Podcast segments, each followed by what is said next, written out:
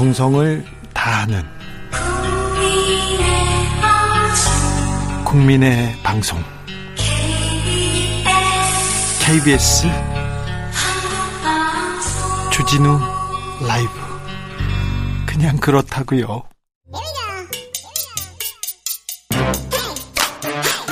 뉴스를 향한 진지한 고민 기자들의 수다. 라이브 기자실을 찾은 오늘의 기자는 KBS 김수현 기자입니다. 어서 오세요. 안녕하세요. 네, 잘 오셨습니다. 오늘 준비한 첫 번째 뉴스부터 가볼까요? 네, 대통령직 인수위가 국정과제를 발표하면서 부동산 정책을 구체화했습니다. 예, 어떻게 했습니까? 네. 일단 집값 잡으려면 먼저 공급부터 늘려야겠죠. 눈에 띄는 건 일기 신도시 재건축을 당선자 공약대로 추진하겠다는 뜻을 밝혔습니다. 그 일기 신도시 재건축이라면 그러면 분당 일산 다시 재건축한다는 건가요? 네, 맞습니다. 이런 서울과 인접한 수도권의 재건축을 한다는 건데 네. 특별법을 제정해서 양질의 주택 10만 호 이상을 공급할 수 있는 기반을 마련하겠다 이런 목표를 내세웠습니다. 이와 관련해서 최근에 인수위 내에서도 좀 다른 메시지가 나오면서 혼선도 빚어졌었는데 지역 주민들의 반발이 쏟아지자 안철수 인수위원장이 직접 나서서 수습하기도 했습니다. 추경호 부총리 후보자와 원희룡 장관 후보자도 청문회에서 신도시 재건축 규제 완화, 공약대로 추진하겠다는 입장 밝혔습니다. 공약대로 이렇게 신도시 짓고 재건축하고 그러면 집값이 막 들썩거릴 텐데 그건 좀 걱정입니다. 일단요 대출도 대출도 이제 규제 풀겠다 좀 막 해주겠다 이런 얘기 해요. 네, 맞습니다. 우선 주택담보대출 비율이라는 LTV 대출 규제가 있잖아요. 집값의 일정 비율까지만 돈을 빌릴 수가 있는데 생애 최초 구입의 경우 이 비율을 최대 80%까지 완화하기로 네. 했습니다. 네.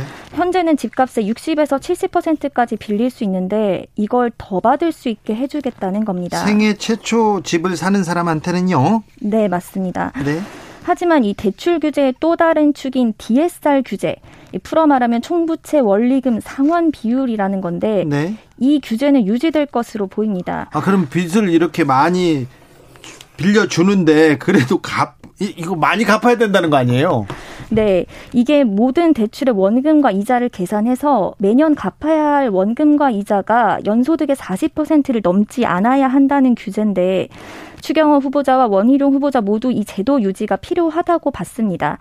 결국에는 이 개인한테 주택담보대출 좀 더 해주겠다고는 했지만 어차피 전체 대출 총량을 단속하는 규제는 유지가 되니까 이 예. 실효성은 좀 의문이 있습니다. 돈은 빌려줄게. 근데 바로 갚아 이런 얘기인데 아 이게 또 생애 최초 집을 사는 사람들한테는 어떤 부담이 될지 이런 고민은 조금 부족하지 않나 이런 생각도 해봅니다. 해봅니다. 다음 만나볼 뉴스는요? 네, 이번에 연일 치솟고 있는 물가 소식입니다. 물가가 그렇게 뛴다면서요? 네. 뭐, 지난, 뭐, 네. 뭐가 이렇게 뜁니까? 지난달 소비자 물가 상승률이 1년 전보다 4.8% 올랐는데 품목별로 보면 역시 석유류가 많이 뛰었습니다. 어이구.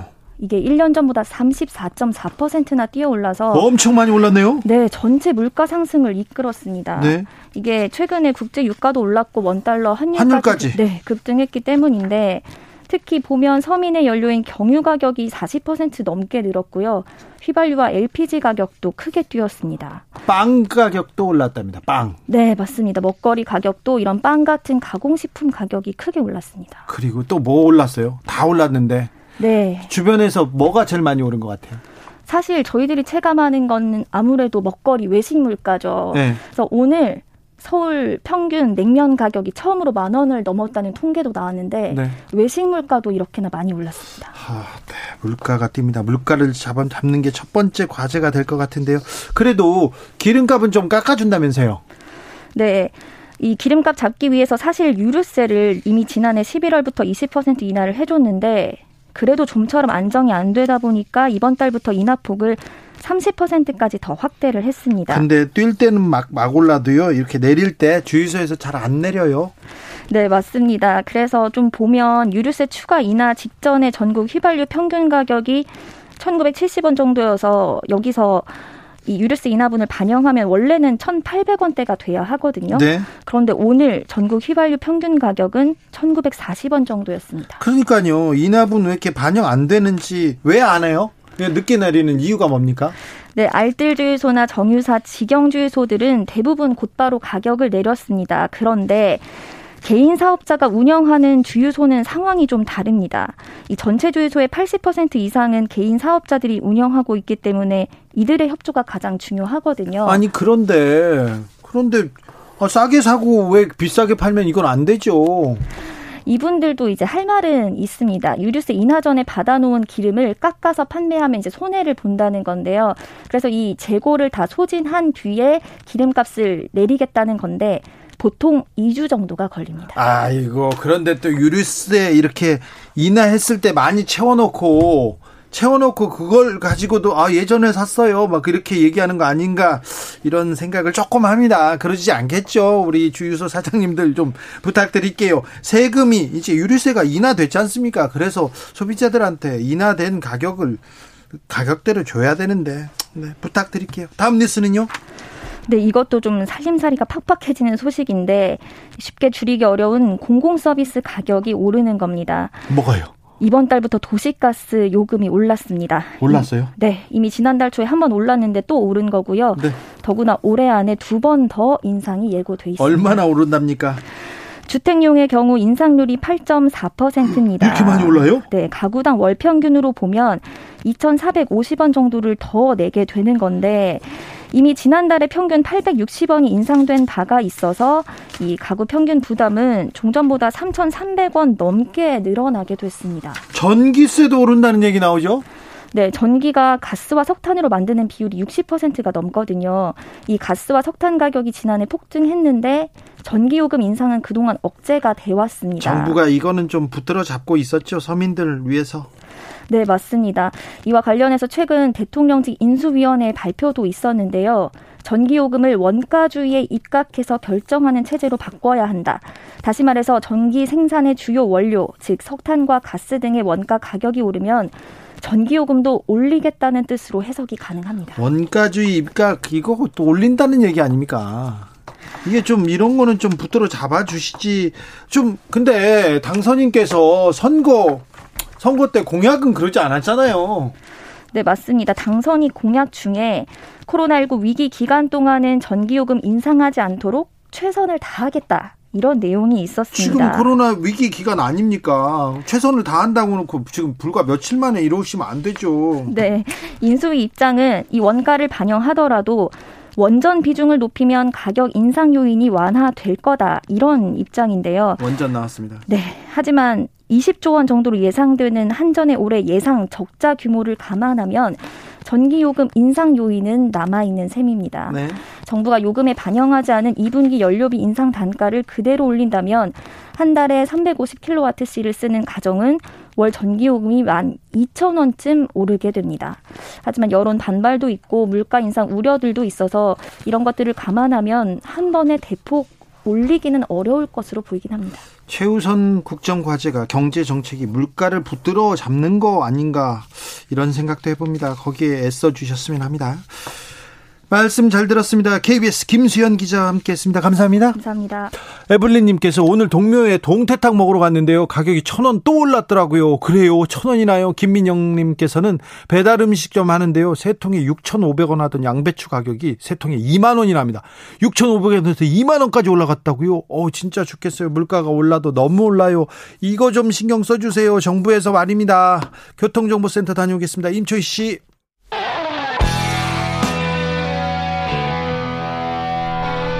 스치기만 해도 똑똑해진다. 드라이브 스루 시사 주진우 라이브.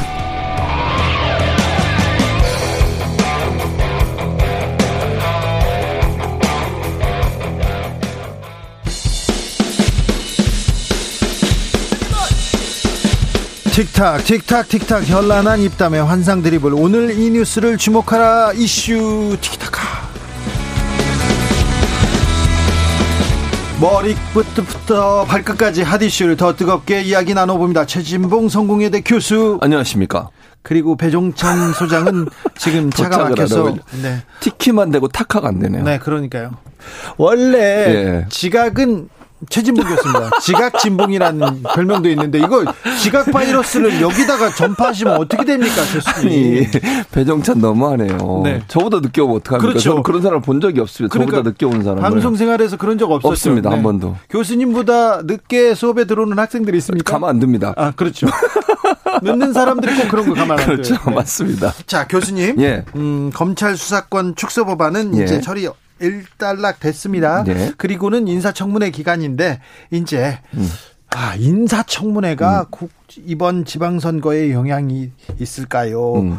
검찰 수사권 법안이 영향이 있을까요? 아니면 음. 윤석열 정부 출범이 영향이 있을까요? 저는 셋 다 있을 거라고 생각해요. 그런데 경중의 차이가 있다는 거죠. 네. 그러니까 말씀하신 것처럼 윤석열 정부가 출범하면 컨벤션 효과가 분명히 있을 겁니다. 그거는 뭐 부인할 수 없고요. 네. 다만 그 컨벤션 효과를 약화시킬 수 있는 요인들도 지금 잠재돼 있어요. 지금 현재 어, 그 관저가 완전히 정리가 안 됐잖아요. 네. 외교부 공간, 외교부 장관 공간으로 들어가기로 했는데 그 리모델링 하려면 시간이 필요해요. 그렇죠. 취임하자마자 본인의 이제 원래 사시던 집에서 어, 출퇴근해야 되거든요. 네. 그게 이제 국민들에게 얼마나 불편을 끼치느냐가 문제가 될 거라고 저는 보거든요. 아, 그런 이슈가 떠오를 수 있고 또 하나는 이제 집무실 같은 경우도 현재 리모델링을 거의 마쳐가는데 그것도 지, 대통령 집무실만 리모델링이 됐고 비서동 그러니까 비서들이나 아니면 청와대 근무하는 직원들이 근무할 공간이 지금 없어요. 네. 그러면 이제 통이동 집무실이나 이런 데서 일을 해야 되기 때문에 분리돼 있잖아요. 그러니까 보고하고 이런 데 상당히 어려움이 있고 몇 개월간은 조금 혼란이 계속될 그렇죠. 것 같아요. 그다음에 이지원 시스템 자체가 정착 된 되는데 시간이 또 필요할 거란 말이에요. 그러면 네. 이제 전자 결제도 어려운 상황이 될 수도 있고 이런 문제가 논란이 될 가능성이 있다는 거죠. 이제 그런 네. 부분들이 좀 논란이 될 수 있을 것 같고 그러면 이 컨벤션 효과가 약화될 수 있는 요인으로 또 작동할 수 있는 위험성이 있다는 점. 또 하나는 이제 그 검경 수사권 조정 문제도 지금은 그러니까 그 국민의힘에서는 이게 민주당에게 상당히 악재가 될 거라고 얘기를 하고 계시는데 일단 일단락이 됐잖아요. 네. 그리고 나서 여러 가지 논란이 있긴 하지만 이것보다는 청문회 전국에서 나온 여러 가지 이제 그 청문 과정에서 나오는 후보자들에 대한 비판 이런 부분들이 또 전국에 일정 부분 영향을 미칠 가능성이 있어서 상쇄될 가능성이 있어요. 네. 그래서 제가 볼 때는 이게 어느 한쪽이 유리하다 이렇게 보기 어려운 상황이고 하나의 이슈만 있는 게 아니라 여러 가지 다양한 이슈들이 좀 존재하고 있기 때문에 제가 볼 때는 그 정당에 크게 보면 정권 현 이제 새로 들어오는 정부에 대한 견제를 하는 심리 그런 프레임이 더 강하게 작동할 거냐 아니면 현 정부의 힘을 실어줘야 되는 그런 프레임이 작동할 거냐 이 두 가지가 크게 영향을 미치지 않을까 하는 생각이 듭니다. 견제와 균형 우리 국민들이 음. 굉장히 중요하게 생각하는 생각하죠. 부분인데 네. 지금은 그런데 음. 견제와 균형보다는 음. 힘을 실어주는 거 아니냐. 여론조사에서 민주당의 어. 지금 수치가 굉장히 좋지 않습니다. 좋지 않아요. 그게 이제 검경 수사권 조정이 좀 영향을 미쳤다고 저는 봐요. 네. 근데 이게 청문회 전국 들어가게 되면 약간 반전이 될 가능성이 저는 있다고 봐요. 왜냐면 시간이 이제 어, 한 달, 한 달 아니죠. 20일 정도 남은 거잖아요. 20여일 남았습니다. 20일 남았죠. 그 기간 동안 어떤 일을 할지 아무도 몰라요. 그러니까 네. 지금 이제 검찰 수사권, 어, 검경 수사권 조정 그리고 검찰 수사권 폐지가 일단락이 됐잖아요. 그러니까 네. 국민의힘은 이 이슈를 계속 끌고 가려고 할 거예요. 그럴 거예요. 근데 민주당은 일단 여기서 정리를 하고 이제 어, 이, 그, 겨, 뭐죠, 지방선거 네. 프레임으로 갈 거기 때문에 또 청문회 과정에서 어떤 얘기가 터져 나오느냐가 중요하다고. 정호영 후보자 같은 경우는 지금 사퇴를 안 하고 계속 버티고 있는 상황이거든요. 네. 한동, 한동훈 후보에 대한 청문회에서 어떤 얘기가 나올지도 논란이 될 것이고 이런 부분들이 결국은 또 이슈를 반전시키는 요소로 작용할 가능성도 있다고 봅니다. 또 남은 변수는 뭐라고 봅니까? 또 남은 변수는 출마예요. 출마. 이재명. 이재명 고문과 안철수 위원장의 출마 그렇죠. 이게 변수예요. 네. 근데 안철수 위원장의 출마는 사실 기정사실화 되고 있는 상황이고요. 분당에 나갈 것 같습니다. 네, 거의 뭐 저는 거의 99% 나간다고 어, 봅니다. 어, 99%또 나왔습니다. 네. 근데 이재명 사명고문은 아직 오리무중. 네. 출마의 가능성이 전혀 없다고 보진 않아요. 근데 이재명 상임고문이 출마하게 되면 한번 출렁일 겁니다. 특히 수도권 같은 경우에는 영향이 있을 가능성이 있어요. 그러니까 왜냐면 사실은 본인이 선거에 직접 뛰면서 후보들과 함께 인사 다니고 뭐 어, 지지 연설하고 이런 과정에서 바람이 불 가능성이 있거든요. 그리고 이제 이재명 사인고문을 지지했던 분들 입장에서는 다시 결집하는 효과를 가져올 수 있어서 그것이 하나의 변수로 작용할 가능성이 있다고 봅니다. 어, 국민의힘 쪽에서는 네. 네. 분당에는 무서워서 못 나오고 인천 계양에 나가는 거 아니야 이렇게 얘기하는 사람들도 있어요. 그렇게 얘기하는 사람이 있는데 이제 분당 같은 경우에는 이런 게 있어요. 그 김병관 의원이 있었잖아요. 전 의원 이분이 예. 0.7% 차이로 김은혜 의원한테 그렇죠. 지난번 그렇죠. 총선에 졌거든요. 네. 그 전에 또 거기서 당선도 됐었고요. 이분이 지금 준비를 하고 계세요. 그래서 사실 이 자리에 가기는 좀 부담스러울 수 있죠. 왜냐면 이제 이분하고 경선을 하거나 아니면 전략 공천을 하기도 이분 입장에서 반발할 수 있겠죠. 근데 인천 계양 같은 경우는 송영길 대표가 전 대표가 본인이 나오면서 그 자리에 아직 아무도 없어요. 그러니까 이재명 상임 고문을 염두에 두고서 그 자리를 준비했다라고 볼 수 있거든요. 그러니까 뭐 이제 국민의힘에서 그렇게 공격할 수 있지만 제가 볼 때는 그 그렇다고 해서 이재명 상임 고문이 나오는데 분당으로 갈 거다. 그럴 가능성이 저는 낮다고 보고 나오면 인천 계양으로 갈 거라고 저는 봅니다. 나오면 인천 계양이요? 예. 나 인천 계양으로 가는 거는 좀 명분이 떨어지지 않느냐. 음. 이런 얘기가 또 나올 거예요. 그 그런 얘기가 나오겠죠. 근데 그게 사실은 선거에 크게 영향을 미칠 가능성은 없어요. 그러니까 이재명 사인 고문이 어디를 나오든 분당이든 어디든 사실 분당에 간다고 해서 그러면 모르겠습니다. 이제 안철수 위원장이 거기를 출마했을 경우에 두 분의 대결이 빅매치가 될 수는 있겠지만 그렇다고 해서 그것이 크게 영향을 미칠 요소로 작용한다고 저는 보지 않아요. 그러니까 이재명 사인 고문 입장에서는 원내에 진입하느냐 마느냐의 문제 가지고 논란이 되는 것이지 어, 어느 지역에 출마한들 얘는 분당에 출마한다고 해서 분당은 또 잘했다고 박수를 칠까요? 제가 볼 때는 너무 일찍 나왔다고 또 비판할 거예요. 그러니까 비판의 요소는 어, 어디든 있다고 봅니다, 저는. 네. 그래서 나온답니까? 아, 그거를, 아, 그래, 제가 지금 여러 군데 이렇게 연락을 해봤는데, 애매해요. 애매해요? 애매해요. 그러니까 자. 100%는 아닌데, 어, 분위기는 나오는 쪽으로 조금씩 흘러가고 있는 것 같아요. 제 개인적인 생각은. 네. 자, 그런데요. 예. 경기를 제외하고는 음. 다른 지역에서는 민주당이 굉장히 좀 밀리는 밀려요. 그런 여론조사 수치 나옵니다. 네, 네, 이거 맞아요. 어떻게 보세요? 그러니까 지금 말씀하신 서울 같은 경우에는 상당히 열악한 상황 분명해요. 그, 그 상황을 이제 뛰어넘어야 되는 상황인데 중요한 건 어, 견제론의 프레임을 갖고 접근할 수밖에 없어요. 지금 그러니까 송영길 전 대표 같은 경우 물론 송영길 전 대표도 지지율도 있고 인물론도 있지만 현재 오세훈 현 시장과의 인물론 대결에서는 조금 밀리는 양상이거든요. 현직 프리미엄도 있고 그러면 결국 구도로 싸워야 돼요. 지난번에 윤석열 당선이 당선될 때도 결국은 정권 심판론이란 구도로 이긴 거거든요. 그렇죠. 인물론보다는. 네. 그래서 정권 견제론.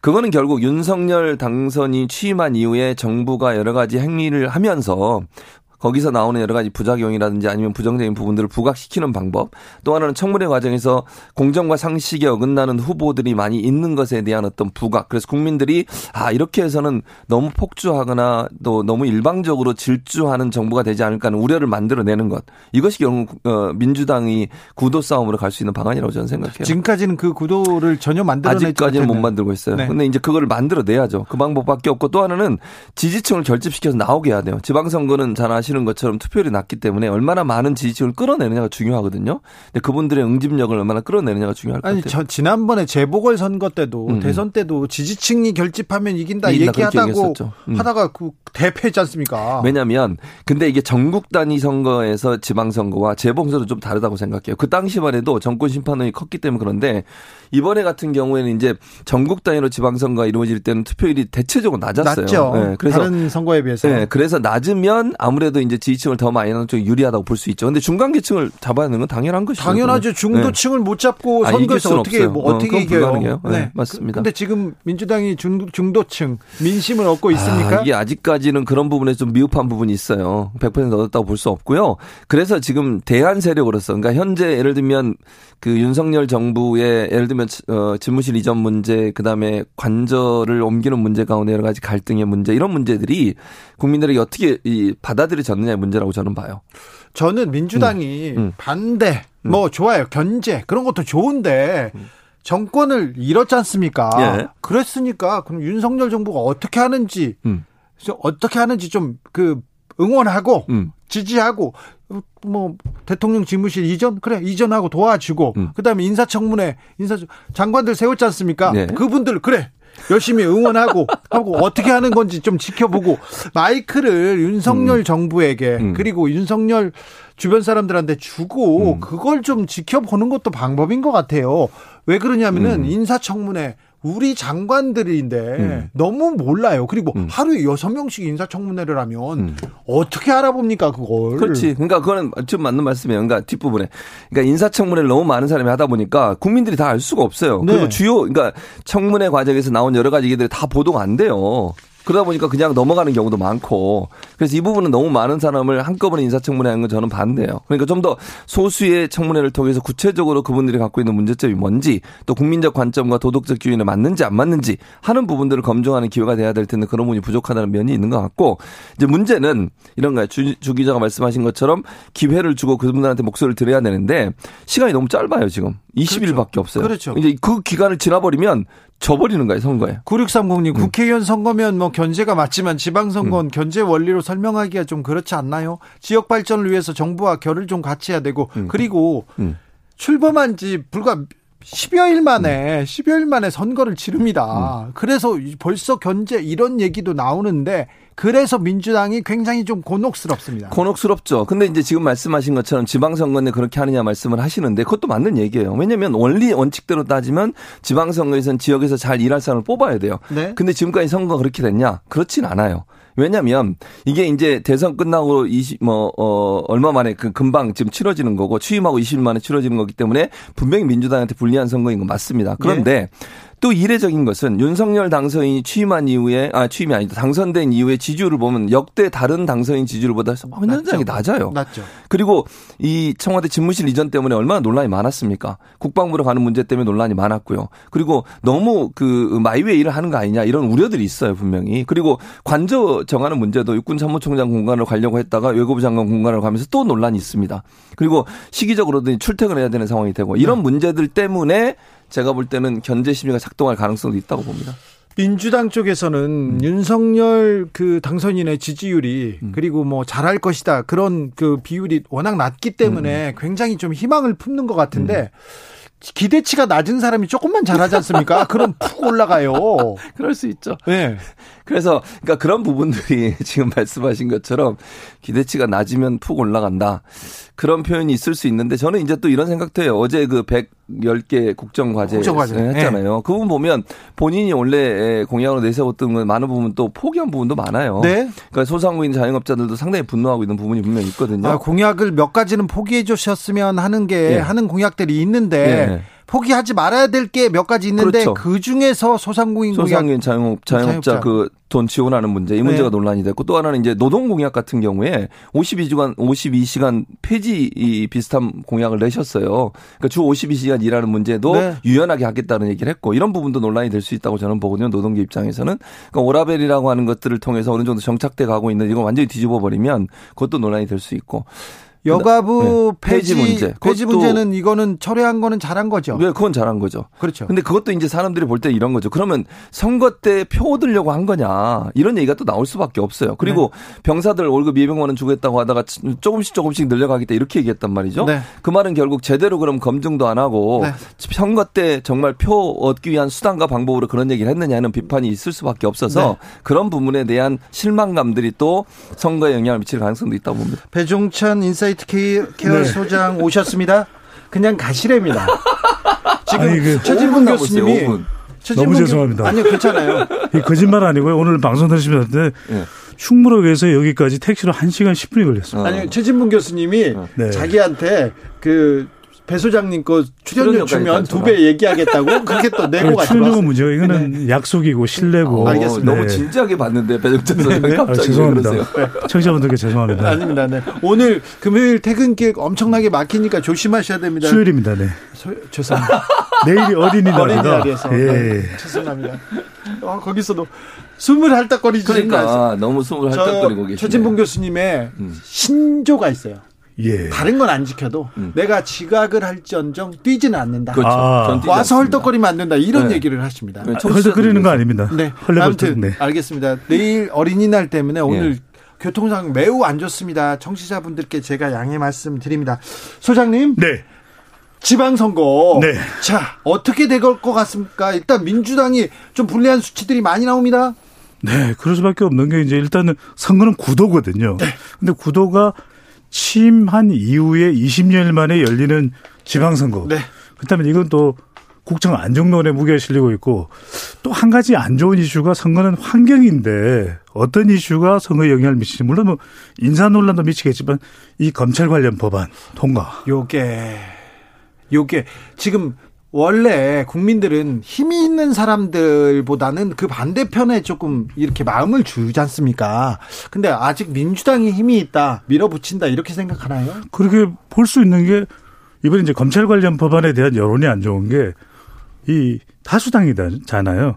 그런데 왜 선거 끝난 이후에 이렇게 서두를까? 정권 재창출을 못했기 때문에.